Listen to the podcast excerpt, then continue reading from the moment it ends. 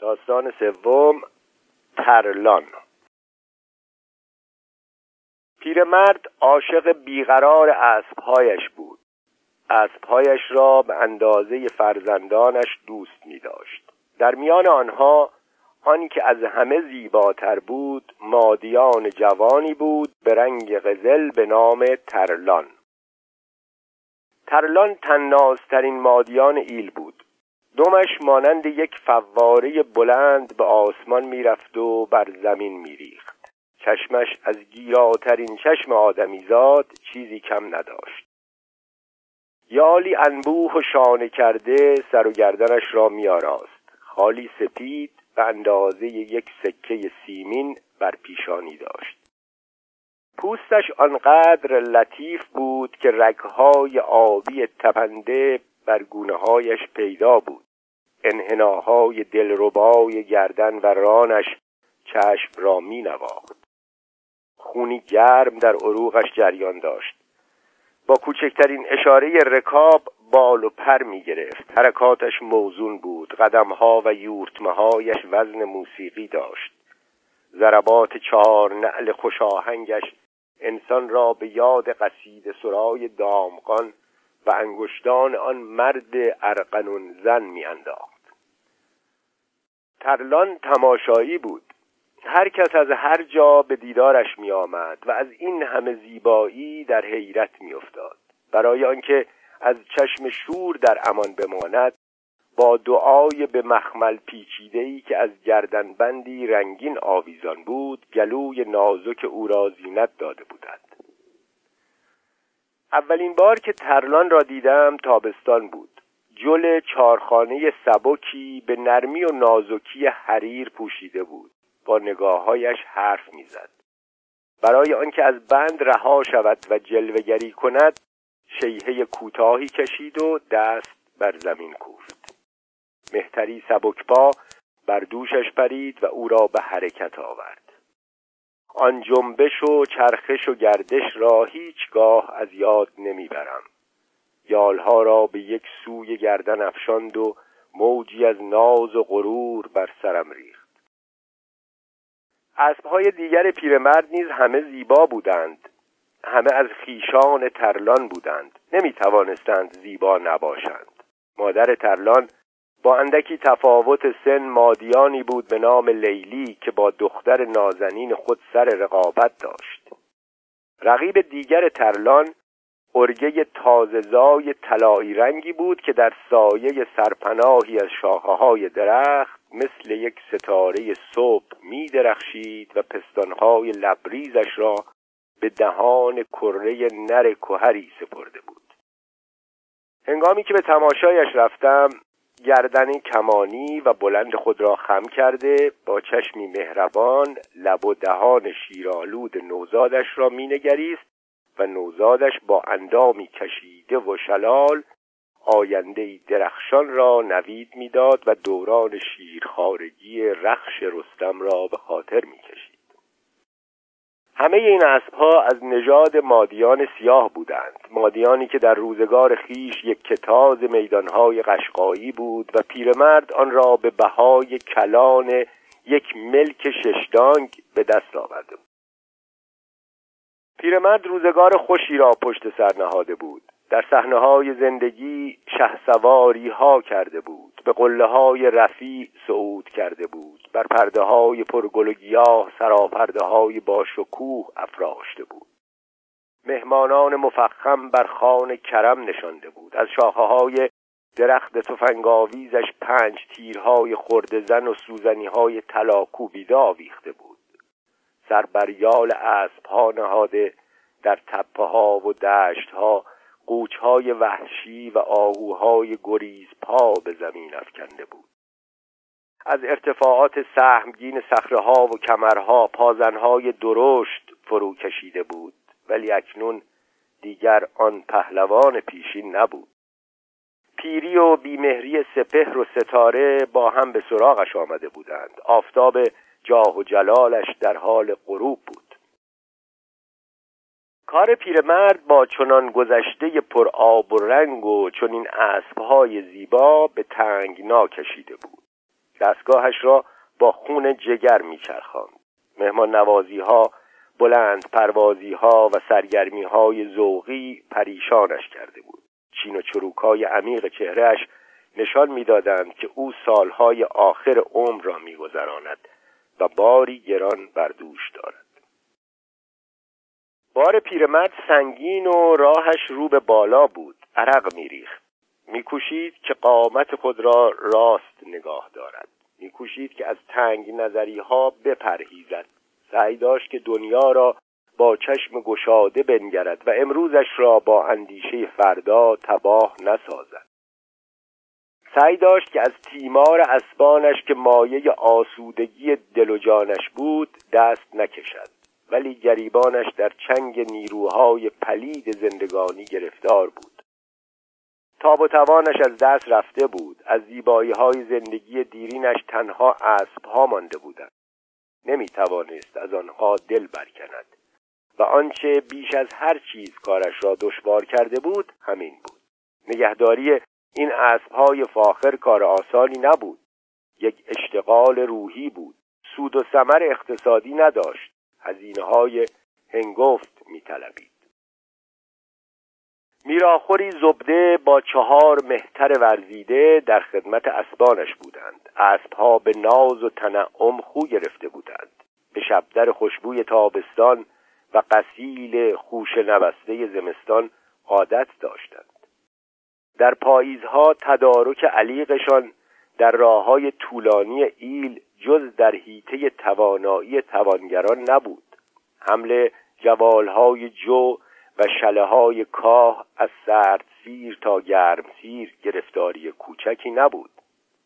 حتی در بهارها مادیانها را از بیم گیاه‌های زهرآلود و جفتگیری‌های نامناسب در علفزارها رها نمی‌کردند و مهتران برایشان علف تازه می‌بریدند و بر پشت قاطرها می‌آوردند. پوشاک این موجودات زیبا نیز از اسب‌های دیگر متمایز بود. نمی‌شد بر و بالای فریبای آنها را با جلهای زبر و زشت و خشن پوشاند. در روزهای جشن و شادکامی با جلهای خوشنقش و نگار پا به میدان می‌نهادند و در ایام دیگر اگر هوا گرم بود جلهای نازک و مشبک و اگر سرد بود جلهای پشمی و آستر گرفته می پوشیدند و در سرماهای سخت بالاپوش نمدی بر دوش می انداختند. افسارها، سرافسارها، تنگها و سینه‌بندها همه را از خامه نرم گلیمی و نه از بند تابیده جاجیمی می بافتند تا پوست لطیف اسب‌ها آزاری نبیند و نشانی بر سر و صورت و دست و پایشان بر جای نماند. اسب‌های پیرمرد در سیر و سیاحت دور و دراز خود از بلندی‌های زاگرس تا جلگه‌های ساحلی هیچگاه جز با نعل‌های باریک مصنوع دست آهنگران شیراز پای بر زمین نمی‌گذاشتند و فقط نعلبندان کارآزموده با دستمزد کلان بودند که اجازه نعلبندی آنها را داشتند. برای نظافت این هامون نوردان خوش سر و گردن وسواس غریبی در کار بود. یال و دمشان را دست کم هر دو روز یک بار با گرد کنار می شستند و آفتاب می دادند. سایبانهای ییلاق و سرپناهای قشلاق را طوری می ساختند که اسبها نتوانند بدن خود را به بدنهای آنها بسایند و به موهای دلفریب خود آسیبی برسانند. روزی نبود که مهتران چابک دست با دندانهای قشو سراپای اسبها را نخارانند و با شال پشمی خیس گرد و غبار تنشان را نسترند. پیرمرد از تماشای تیمار اسبها سیر نمی‌شد و خود با دستمال ابریشمی سفیدی که همیشه در جیب داشت گوشه‌های چشمشان را پاک می‌کرد. پیرمرد عاشق بیقرار اسب‌هایش بود و از این رهگذر به زندگی خود معنی و حلاوت بخشیده بود. عشقش به اسبها نه چنان بود که از این گونه دشواری‌ها و خرج‌ها بهراسد و در اندیشه دیگری جز این باشد. از هر چه که داشت چشم می‌پوشید تا اسبها را همچنان زیبا و باشکوه نگاه دارد. در اجتماع ساده ایل قشقایی کسانی که به کارهای هنری و ذوقی عشق می‌ورزیدند کم نبودند، ولی در میان آنان تنها پیرمرد بود که پا را از مرز قدرت و توان خود فراتر نهاده بود و سر از پا نمی‌شناخت. از هر گونه مصلحت اندیشی گریزان بود، جز به پرورش اسبها به کار دیگری دل نمی‌داد و به ناچار دو اسبه به سوی تنگ دستی می‌شتافت. پیرمرد از تنگ دستی خود ناله‌ای نداشت، اهل ناله و شکایت نبود، موج‌های بسیار از سر گذرانده بود، بی‌پروا بود. فقط یک ترس داشت، می‌ترسید که از نگهداری اسب‌ها عاجز بماند. این ترس مثل یک ناخوشی مزمن در وجودش راه یافته بود. یک دم ترکش نمی‌گفت. با نگرانی و اضطراب چشم به راه چنین بلایی بود. بیش از همه از ترلان می‌ترسید. می‌ترسید که ترلان را از کفش برباید.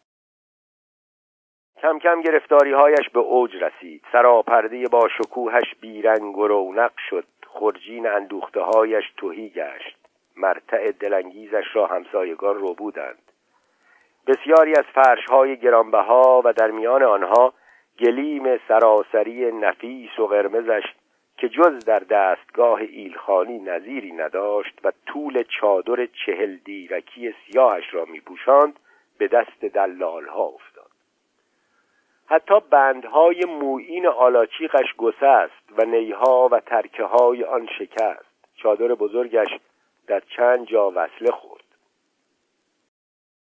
کار تنگ دستی پیرمرد به جایی رسید که برخی از اسبهایش نیز زیر پای رقیبان ایلی افتادند. دردناکتر از همه میراخورش رهایش کرد. میراخور که همدم و همراه سالیان درازش بود، پس از فروش اسب نر نژاده استبل که هر سال گروهی از مادیانهای توایف را باردار می‌کرد، چاره‌ای جز ترک خدمت نداشت. او از صاحب هر مادیان شیشک ماده‌ای می‌گرفت و چنان که خود می‌گفت روزی و رزقش به پشت اسب نر نژاده استبل بسته بود. در دوران ناکامی تیرهای طنز و طعنه رها می‌شوند. مردم ایل هم مثل بسیاری از مردم دیگر پیروزمندان را حرمت می‌نهادند و شکست خوردگان را حقیر می‌شمردند. مردم ایل نیز بی آنکه به اسباب و علل شکست‌ها بیاندیشند، برندگان قمار زندگی را ستایش می‌کردند و بازندگان را گناهکار می‌دانستند. دوران ناکامی پیرمرد فرا رسیده بود. باران انتقاد بر سرش می‌ریخت. سیل کنایه‌های گزنده به سویش روان بود. رونق کار رقیبانش را به رخش می‌کشیدند. روزگاری دراز همتش را در پرورش اسب‌های اصیل، اسب‌هایی که مایه مباهات ایل بود، ستوده بودند. سال‌های بسیار بر سر سفره رنگینش نشسته و آفرین گفته بودند، ولی اکنون به آنچه کرده بود و به آنچه نکرده بود خورده می‌گرفتند. آزارش می‌دادند که چرا مادیان سیاه را به بهای باغ‌ها و بستان‌ها خرید و چرا اسب سفید را به چنان قیمت کلان نفروخت. اسبی که مانند شیشه‌ای از سنگی شکست و با کمانه تیری به خاک سیاه نشست. حتی نزدیکترین کسانش شکوه و شکایت داشتند که چرا از پرورش میش با این همه سود و ثمر چشم پوشید و عمر را بر سر اسب‌ها گذاشت. پیرمرد تنها مانده بود. از زخم زبان لحظه‌ای آرام نداشت. بازار سرزنش و شماتت گرم بود.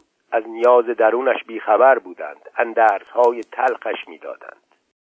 چاره مشکل را همه در این می‌دانستند که بار هزینه‌های سنگین را سبک کند و با فروش اسب‌های گرانبها کار گله‌داری را آغاز کند و به زندگی خود سر و سامان بخشد.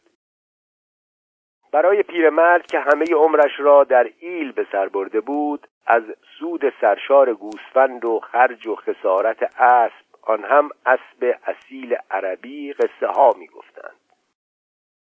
میش پنج ماهه می زاید و مادیان دوازده ماهه.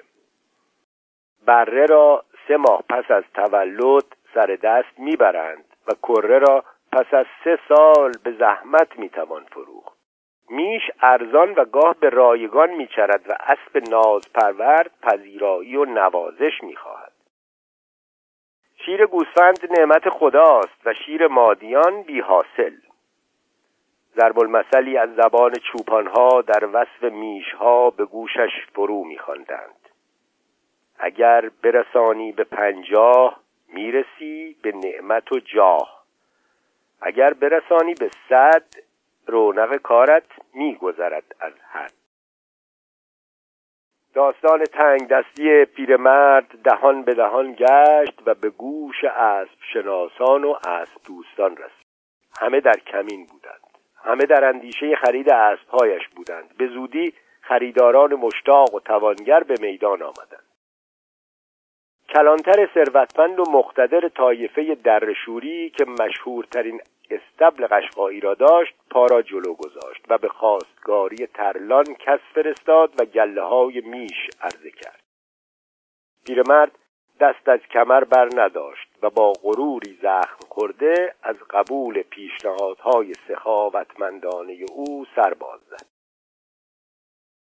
مشتریان دیگر را نیز با گردنی افراشته جواب گفت و زیر بار هیچ یک نرفت، لیکن داوطلب نیرومند جدیدی با شیربهای حیرت انگیز عرصه را بر پیرمرد تنگ کرد. این داوطلب ایلخانی قشقایی بود. ترلان را برای دخترش می‌خواست.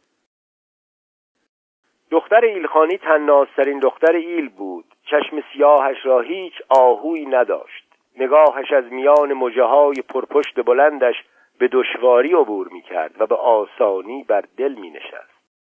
با اندامی پرنیان پوش به سروها و صنوبرها درس بلندی و خرمی می‌داد. امواج جاذبه‌اش پیر و جوان نمی شناخت و جز بر فرشی از دلهای مردم راه نمی رفت. کلام شیرینش را لکنت اندکی در زبان شیرینتر کرده بود. شکلش در خیال نمی گنجید. رنگ چهرهش از چشم می گریخت. مثل پریها بود.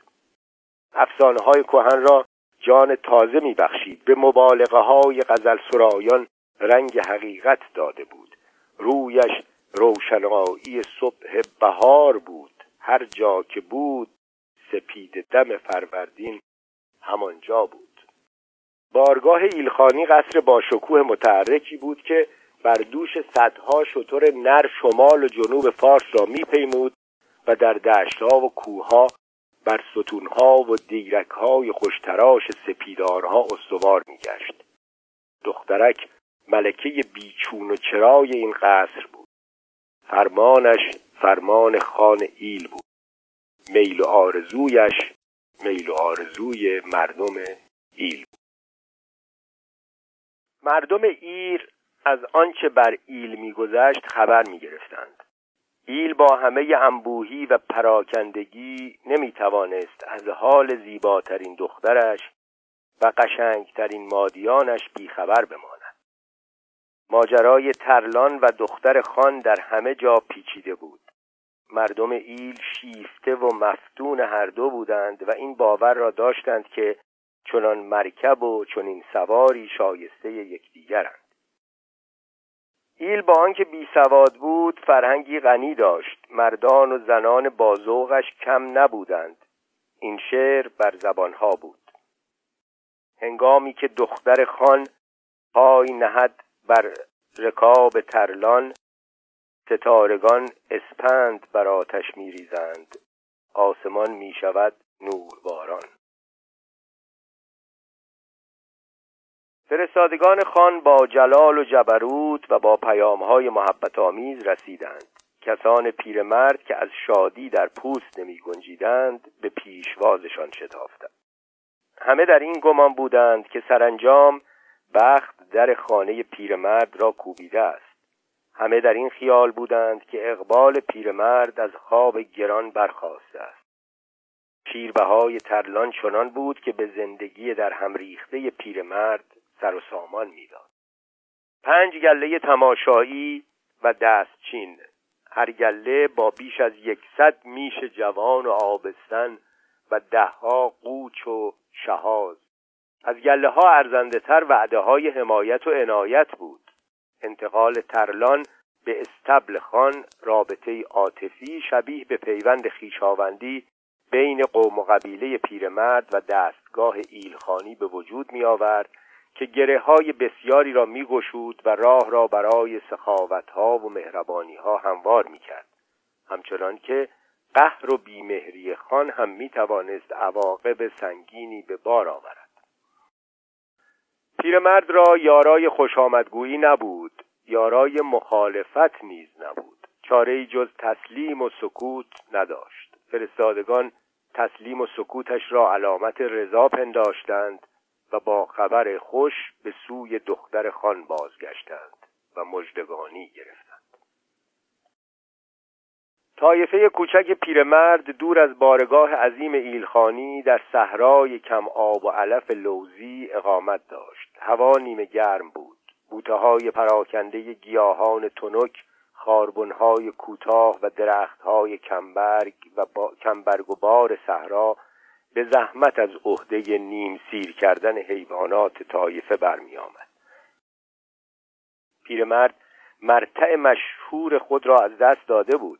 اقامتش در این منطقه خشک بیشتر بدین سبب بود که بتواند از شهرک خنج که در همان نزدیکی بود برای اسب‌هایش آذوقه و علیق دست و پا کند و چرخ زندگیش را با مختصر اعتباری که داشت از طریق دوستی با پیله‌ورهای شهرک به گردش اندازد. چادر پیرمرد در میان چادرهای کوچک طایفه برپا بود. پاییز بود. هوا متغیر بود. میخای چادر را محکم بر زمین کوفته بودند. دیرکها به خط قائم و به موازات یکدیگر بودند. تنابها را سفت کشیده بودند. از چند تناب کمپلهای رنگین آویخته بود. آفتاب به میان آسمان نرسیده بود. زنها در تدارک غذاهای گوناگون بودند. پیش خدمت خانه با کمک دلاک طایفه ظرفها را میچید و آماده میکرد. خانه در انتظار مهمان بود. کسان پیرمرد چشم به راه نمایندگان ایلخانی دقیقه شماری میکردند. از عزیمت آنان خبر داشتند. پیرمرد در گوشه چادر روی قالی کهنه‌ای که تصویر رنگ باخته حیوانی شبیه به شیر را در خود داشت، عینک به چشم با یکی از حریفانش سرگرم شطرنج. او از شطرنج بازان معروف ایل بود. در گذشته دور با ایلخانی در گذشته قشقایی دست و پنجه ها نرم کرده بود، ولی حالا دست و دل نداشت. با انگشتان لرزان مهره های بازی را جابجا می کرد. خیالش آسوده نبود. هنرش از یادش رفته بود. چند تن از پیادگان و سواران را از دست داده بود. وزیرش گیر افتاده بود. داشت مات می شد که ناگهان صدای سم اسبان نمایندگان ایلخانی به گوش رسید. در میان آنان مختابات ایلخانی، سرپرست شبانها و میراخور ایلخانی که ریش سفید مهترها بود آمده بودند که گله های میش و قوچ را تحویل دهند و ترلان را ببرند. پیرمرد مات شد. در عرصه شطرنج و در عرصه زندگی مات شد. سواران فرود آمدند. چیزی نگذشت که تنین زنگ گردن شهازها ورود شیربهای سنگین ترلان را اعلام کرد.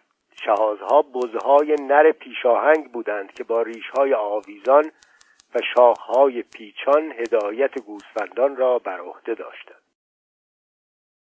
گله های گوسفندان دیدنی بودند. از میان گله های فراوان ایلخانی دستچین شده بودند. رنگشان سفید بود. از برف سفیدتر بودند. جز چشمشان یک نقطه سیاه در بدن نداشتند. پشمشان در پرتو نور آفتاب برق میزد. قوچهایشان از همه قوچهای ایل رشیدتر بودند. رشد حیوانات خانها با رشد سایر حیوانات فرق داشت. گله‌های زورمندان ایل از گله‌های دیگران خوشبخت‌تر بودند. گله‌های ایلخانی خوشبخت‌ترین بودند. در مراتع گلخیز و گیاه پرور می‌چریدند. عطر معطر قرق، شنبلیله گرمسیر و جاشیر سر سیر می‌خوردند. آب زلال چشمه و قنات می‌نوشیدند. شاد و خرم و فربه و تردماغ بودند. به هم نوعان خود، به گوسفندان پشم ریخته توایف فقیر که تهمانده مراتع بزرگان را به دندان می‌کشیدند شبیه نبودند.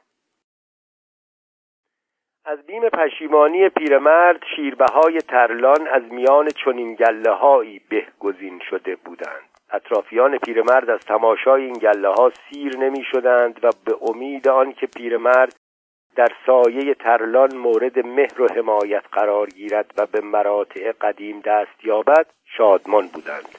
تنها خود او بود که شادمان نبود.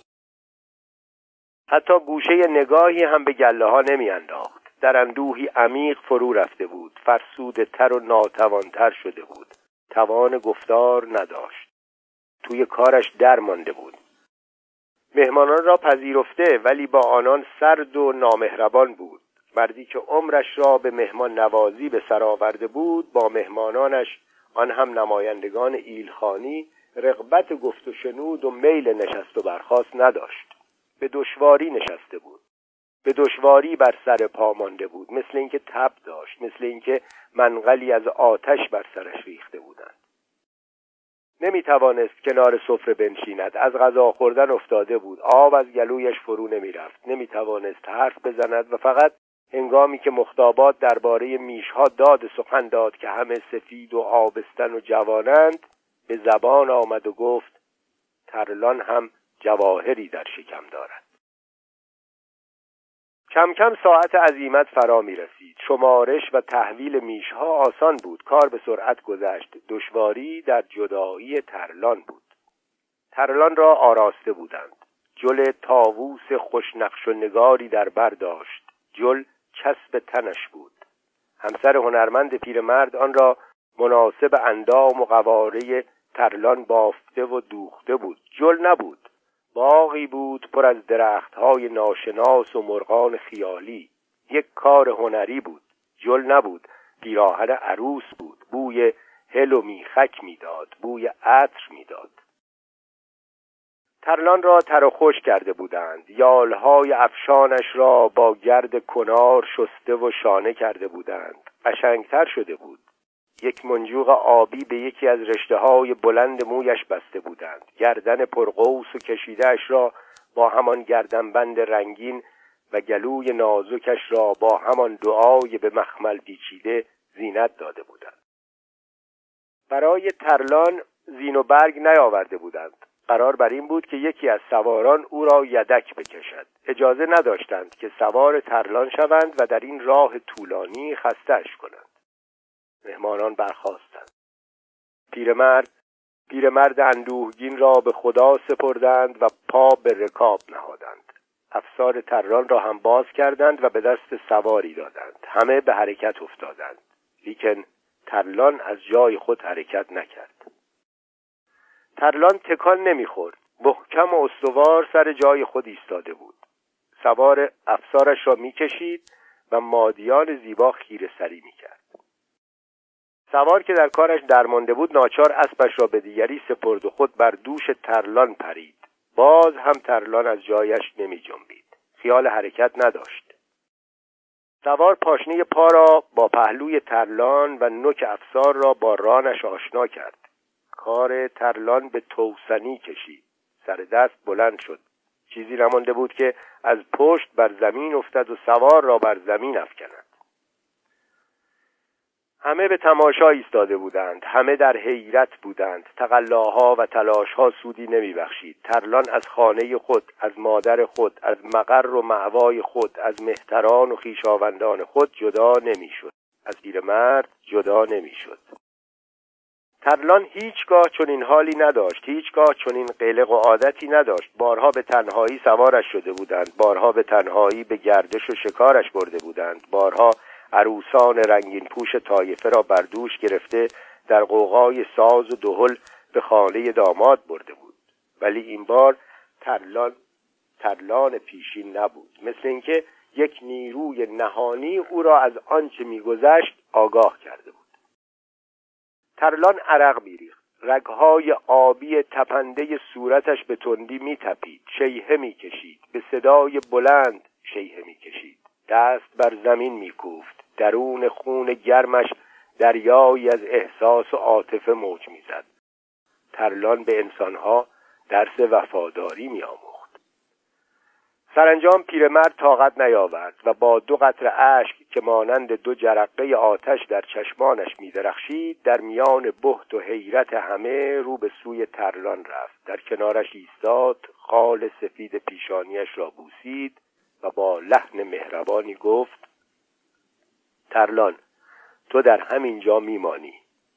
ترلان، تو از ما جدا نمی‌شوی. و آنگاه افسار ترلان را از دست سوار ایلخانی گرفت و به همان میخی بست که پیش از آن بسته بود.